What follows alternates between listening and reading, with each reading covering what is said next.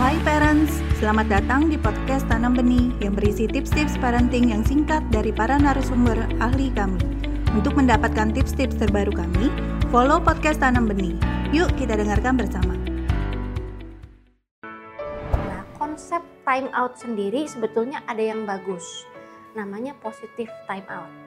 Nah, kalau positive time out ini digunakan seperti time out time out yang ada di olahraga.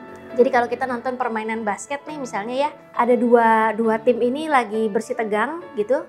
Nah, kemudian wasitnya kan menyuruh time out atau minta pelatihnya minta time out. Tujuannya apa? Supaya kedua tim ini, kedua belah pihak ini mereka menenangkan diri. Jadi mereka akan bisa bermain lebih sportif. Nah, ini justru konsep time out yang harus orang tua ajarkan ke anak jadi ketika anaknya sedang emosinya naik gitu ya, sedang kemarahannya naik atau kesedihannya memuncak begitu, orang tua juga mungkin sedang spanning, sedang marah, mereka ambil waktu break. Kita sebut dengan positive time out yang tujuannya itu hanya untuk menenangkan diri saja supaya dua-duanya emosinya netral, emosinya tenang. Nah, setelah itu apa yang harus dilakukan?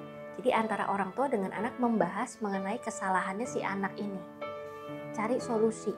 Di kemudian hari, apa sih sebenarnya yang harus mereka lakukan supaya kesalahan tersebut tidak terulang? Terima kasih telah mendengarkan podcast Tanam Benih. Jangan lupa follow podcast Tanam Benih. Tidak pernah ada kata terlambat loh untuk belajar.